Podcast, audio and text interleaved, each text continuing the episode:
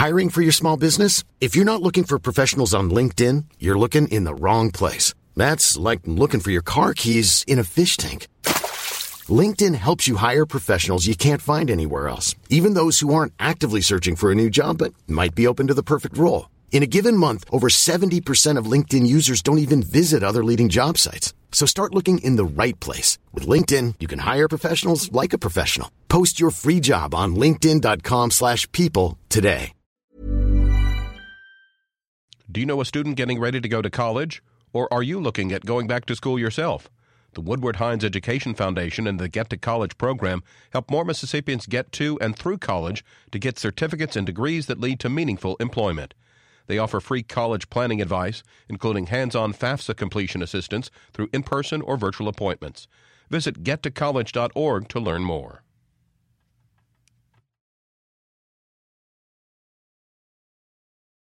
Every day. Make a good decision for your company today and reach MPB listeners through MPB program underwriting. For more information, go to mpbonline.org/underwriting. Good morning. It's 8:30 on Monday, October 1st. I'm Karen Brown and this is Mississippi Edition on MPB Think Radio. On today's show, a statewide partnership is warning parents about the dangers their teens face using e-cigarettes. These people are basically experimenting on themselves when they use these devices. So you're breathing in these chemicals and we don't know the effects of breathing in straight nicotine along with the other chemicals that are in there that are fired up by the heating find out more. Then, after Everyday Tech, we'll hear from officials with the Jackson VA making strides to improve the medical center and provide better care to American veterans. That's all coming up. This is Mississippi Edition on MPB Think Radio.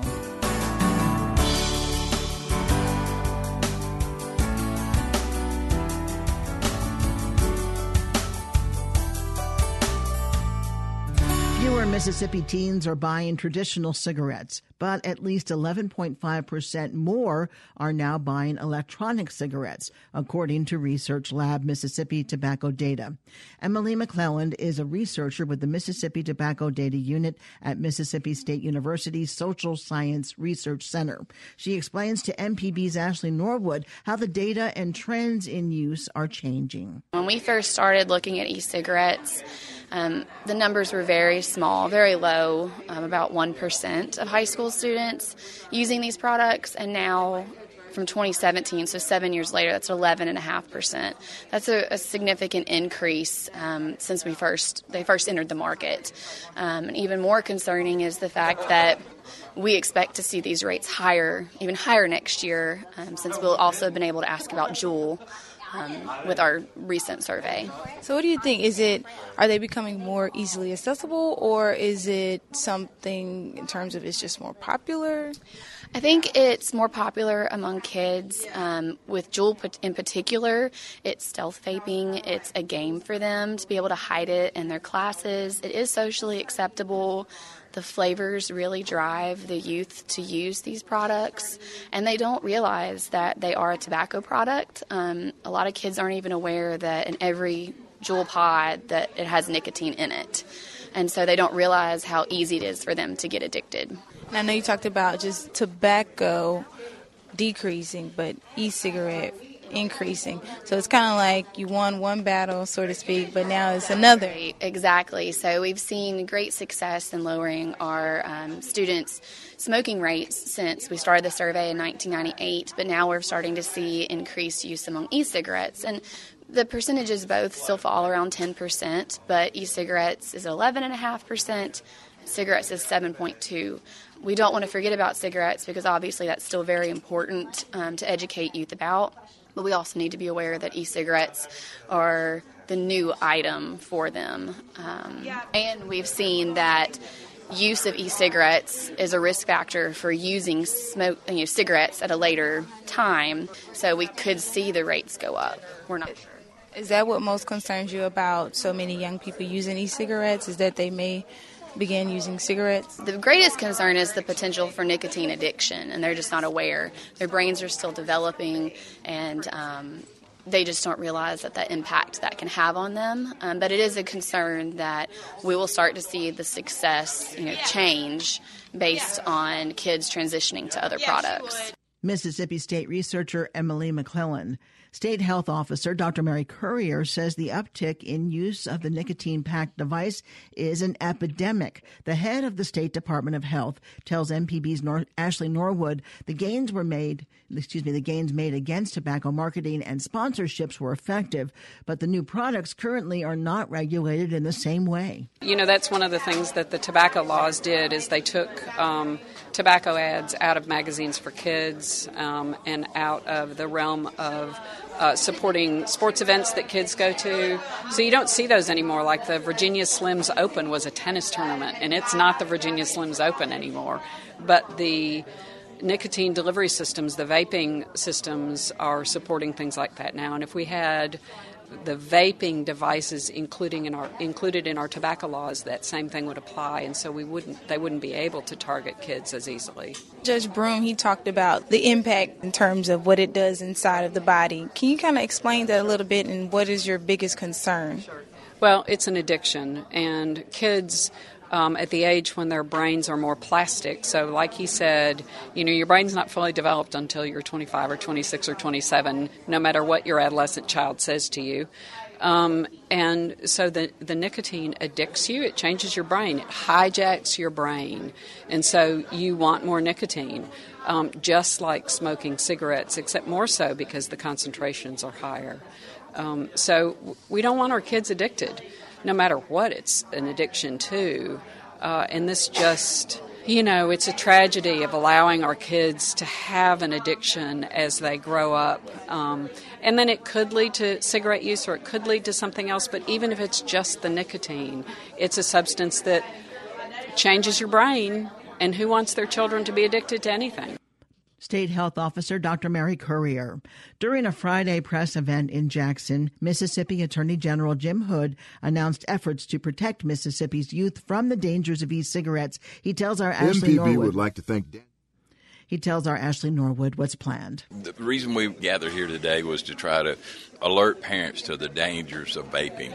Uh, it's not a safe alternative to cigarettes, although it doesn't stink as bad as cigarettes. And the problem is your kids are doing it in the house and you don't know it. It's just a a, vapor unless it's, you know, they, they do have flavored versions, and sometimes you can smell things like cotton candy or uh, watermelon flavors and those kind of things.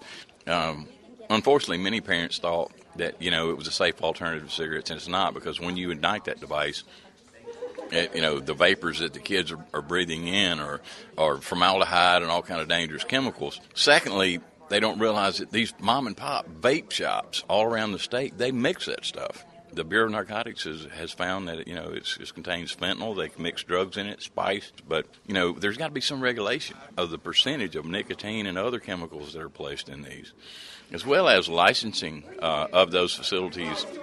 Uh, if the legislature allows them to continue to do the mixing, and lastly, it needs to be taxed just like tobacco, um, because uh, what we're seeing is these stores are selling it, the electronic cigarette products, uh, to people under the age of 18 at about 20% rate, whereas, you know, uh, cigarette sales are 2.8%. So, you know, we got a lot of, of effort to educate the public. Uh, we've sent letters to uh, the uh, superintendents of education, uh, getting information through the Department of Education out to schools. We've encouraged uh, retailers not to sell them, just like CVS stopped selling cigarettes. Um, so we're, we're trying to get that part done, and then we're preparing for the legislative session to go into the session to tax it like tobacco, to regulate it so that uh, we know what's in the mixture uh, and who's mixing it, and address some of those issues as well. Anything else you want to add? Well, then the battle's going, you know, is with the internet. You know, so many. Uh, kids are, are buying the stuff over the internet. So it's going to be a continuing battle, but at least we need to bring attention to parents to let them know and they have a conversation with their kids about the dangers of vaping. State Attorney General Jim Hood. Cornelius Powers is a Generation Free teen advocate. The Jackson Area High School senior tells MPB's Ashley Norwood he sees tobacco use in school and at events. It's at the pep rallies, it's at the football games. Um, I know, like, whenever I get out of school, we see people vaping in their cars. I personally haven't seen uh, people, like, vaping in the classrooms, but I'm sure it is happening because, you know, the smoke disappears in two or three seconds, so the teachers can look down for a second and the smoke be gone. So I'm pretty sure it is happening in classrooms, but I mostly see it in the restrooms and at games, pep rallies, stuff like that. Have you ever vaped yourself? I have not. Why not?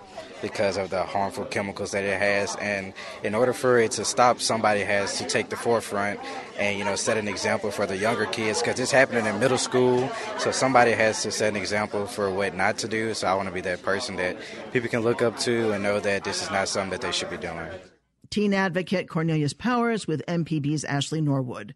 Listen to Mississippi Edition Wednesday when we'll hear from the director of the FDA's Center for Tobacco Products about new plans to address the youth e cigarette epidemic. In other news, funeral services have been finalized for one of the Brookhaven police officers killed on Saturday. MPB's Ezra Wall has more. Memorials are pouring in via social media, and a prayer vigil was held last night for slain police officers Zach Moak and James White. The two Brookhaven police officers were responding to a call on Saturday when there was an exchange of gunfire, and both officers were shot and killed. A suspect, Marquise Flowers of Brookhaven, is hospitalized with unspecified injuries. Now funeral services have been arranged for one of the officers, James White. According to the Brookhaven Police Department Facebook page, visitation for White will be held on Tuesday evening and funeral services Wednesday morning. Both will be at East Haven Baptist Church in Brookhaven. Ezra Wall, MPB News. To see our team's updates throughout the day, follow MPB News on Twitter. Coming up, find out what the tech experts recommend for your pets in our Everyday Tech segment. This is Mississippi Edition on MPB Think Radio. On the next Deep South Dining, we want to know what's happening in your kitchen. Kevin Farrell and Deborah Hunter are going to be taking your phone calls and answering your emails as we want to find out what is or is not happening in your kitchen. As always, Deborah's going to bring in something delicious for us to talk about, but we want to hear from you and learn what you are cooking. So tune in to the next Deep South Dining today, 9 a.m., only on MPB Think Radio. And don't forget to subscribe to our podcast using any podcast app. Just search Deep South Dining.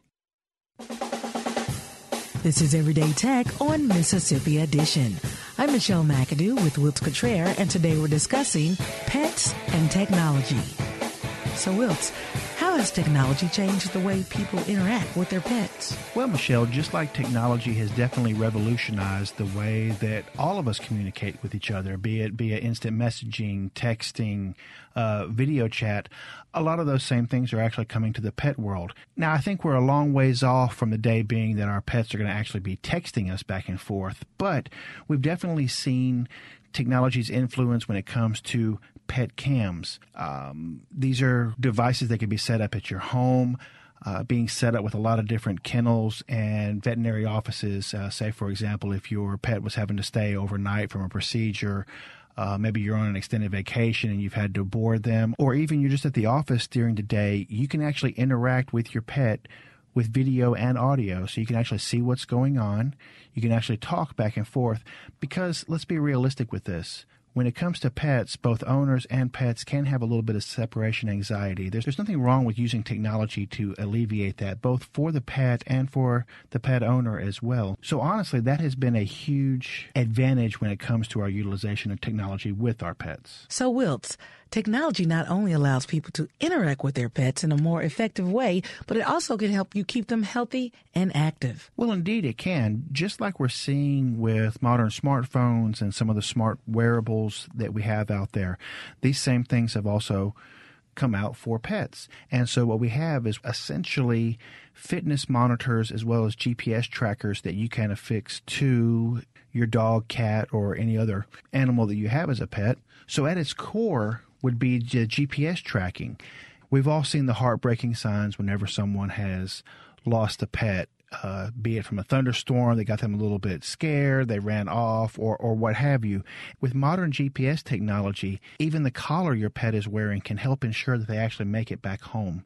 An important thing to remember with this also, though, is just remember you got to have one with a good battery because the battery will eventually run out. So, taking it a step further, wearables for your pets today make it possible to collect data about your pet's activity levels, about their diet, and can even alert you if it's sensing unusual behaviors or other kind of health concerns. Several devices can even be set up to connect to your veterinarian in order to help them keep tabs on your dog's health. Remember, by focusing on health as well as activity with our pets, it can also kind of help us out. So just imagine if your pet's getting a lot of good exercise, hopefully you're getting out there with them as well, and it could end up paying off for both of you.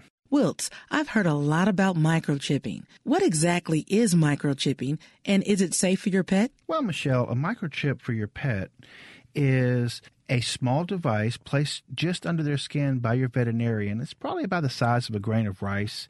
And what happens is this device can be scanned by veterinarians across the country or by humane societies whenever a pet is actually found. And it links into a database that would contain your information, contact information, names, etc., so that they can make sure that your pet is reunited with you. It can definitely be the difference between a lost and found family pet. Is microchipping expensive? Microchipping in and of itself is really not all that expensive. You're generally looking at a one-time fee of anywhere between 25 to $40. Do people need to be concerned about privacy issues? Well, the only information that's actually held on the microchip is an identifying number. So this is not a device that is transmitting or sending out information. Your personal information is not actually contained in that chip in your pet. What's actually there is just a number, just an ID number, very similar to a social security number or driver's license number and the veterinarian or humane society would have to then take that number plug it into a separate database to look up your information. So fido is not walking around with your phone number and address actually under their skin. So michelle while technology does not replace actually enjoying your pet and spending time and sharing that love and interaction what it can do is it can add to those experiences both for us as well as for our furry friends. Well, that will wrap us up for today. To hear more Everyday Tech, tune in each Wednesday at 10 a.m. or online at mpbonline.org. For Wiltz Cottrell, I'm Michelle McAdoo. This has been Everyday Tech on Mississippi Edition.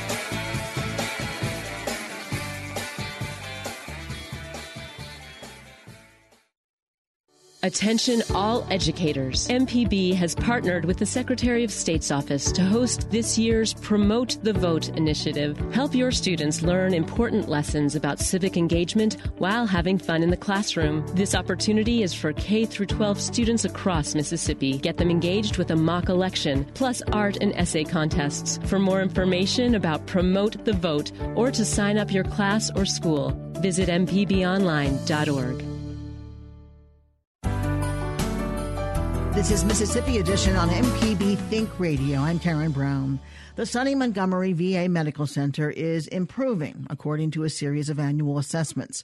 The scorecard measures quality and efficiency at all medical centers. Due to the improvements, the Jackson VA is no longer on the high risk list of low performing medical centers. Still, the facility maintains a two star rating. Jackson VA Director Dr. David Walker says center staff will continue to build on the improved areas and focus on additional areas. Dr. Dinesh Mittal heads the mental health operation at the center. He and Dr. Walker tell us more about the progress at the VA. Mental health contributes about 12% to the overall SAIL data uh, for any, any facility. And uh, just to give you a little bit of more information, mental health is measured on three domains. One is ability of veterans who have mental illness to access care, to come into the system and receive the services they need. Second is, do they receive the dose, the appropriate dose and adequate dose, and for the adequate duration, the treatment that they need? Third is the overall experience of care. And then these three domains are put together in coming up with the overall quality of care. Is this all on an outpatient basis? It is mostly outpatient, but it does take into account the transfer of patients, transition of patients from inpatient to outpatient, how we are making that transition smooth for the veterans and safe for the veterans. And that's a big part of the suicide prevention program that VA has implemented nationally. Dr. Walker, what are the biggest strengths that have come out of this past year and, and being taken off that list of at risk hospitals? So, one of the things actually is uh, the employees. So, for many years, we were in the bottom uh, 10th percent uh, based upon what the employees rated us as a system. And now, for the last two years in a row, we've been one of the 10 most improved uh, VAs on the all employee survey. And so now we are actually ranked around right in the middle of the pack of all 146 facilities. Why? Why do you have happier employees now? Well, part of it is engagement. Part of it is uh, getting out there, uh, leadership rounding, listening to people, listening to employees, uh, allowing them to actually contribute and help us change uh, the facility. Uh, we have accountability, and for me, accountability is ownership and results. And so those are the kinds of things that you know we've been doing. And the employees are telling us, And this last year, 65% of the employees responded, and uh, our best place to work uh, is now the highest it's ever been. I want to go back to you, Dr. Mittal. Because people who may have mental health issues, it's different than saying, I have cancer and I have to come be treated. Someone with mental health issues may not know that they need to be treated or how to approach treatment. So, how does the VA serve those who may not know they need help or don't know how to access that help? Yes, that's a great question. And you're right that a lot of veterans or who have mental illness do not know. And when they know it themselves, they try to hide it. So, one effort that we make is do a lot of outreach, go out in the communities, like places of worship, Dr. Walker holds town hall meetings across the Mississippi, various areas in Mississippi, and uh, to educate the public and veterans alike as to how to recognize the warning signs of mental illness. Also, provide information about resources that VA has available, not only in Jackson but also in the CBOCs. One initiative that we started last year is working with the Mississippi Army National Guards, putting the information about resources the transitioning veterans will have by putting that information on their app. So the idea was that before they are deployed, they have the information available for VA resources when they return. Let me get some final thoughts. Dr. Mittal, what is the number one priority to improve overall mental health servicing or serving your patients? Suicide prevention while we are providing care is the number one priority, making sure that we assess the risk of suicide in an ongoing manner, both at the beginning and periodically, because this is something that veterans and other patients are reluctant to sometimes share, and we want to give them an opportunity to share so that we can intervene. Dr. Walker, is that your priority? Yes. In addition, uh, we have uh, struggled with recruiting and and um, retaining primary care physicians. And we're doing things to change that, but I'm still struggling. And we've even had to send some veterans into the community for primary care. And I don't want to do that. I, I want to get them back. So for me, it's you know getting primary care uh, staffed fully, and then meeting uh, the expectations of the veteran uh, as they tell us when they're filling out surveys, because we need to know how we're doing we're not growing. We're actually shrinking as a system. We're, we're losing patients. And we know they're out there and they're eligible. They're just not signing up. So that's also one of my priorities. Dr. David Walker is the director of the Sonny Montgomery VA Medical Center in Jackson. Dr. Dinesh Mittal is the associate chief of staff and mental health, and Deidre Johnson Walker is the SAIL coordinator. Thank you, all three of you, for coming in today. Thank you. Thank you. Hear this conversation again whenever you want by subscribing to our podcast. Just search for Mississippi Edition in iTunes, Google Play, Stitcher, or your favorite podcasting app. Stay tuned to MPB Think Radio for a full slate of Mississippi based programs all morning long. Coming up at 9 o'clock, it's Deep South Dining. Then at 10, it's Now You're Talking. And at 11, stay tuned for Southern Remedy Healthy and Fit. Did you miss part of the show today? Find past episodes of this and other Think Radio programs online at mpbonline.org. I'm Karen Brown. Join us again tomorrow morning at 8:30 for the next Mississippi edition only on MPB Think Radio.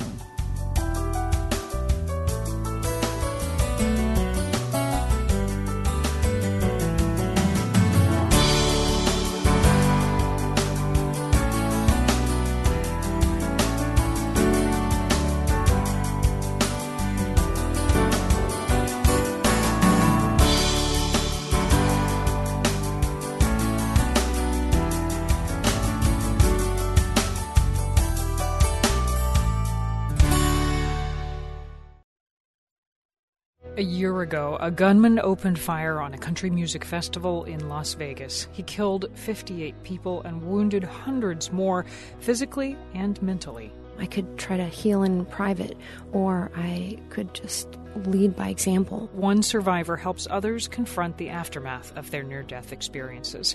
This afternoon on All Things Considered from NPR News. Today at 4 on MPB Think Radio.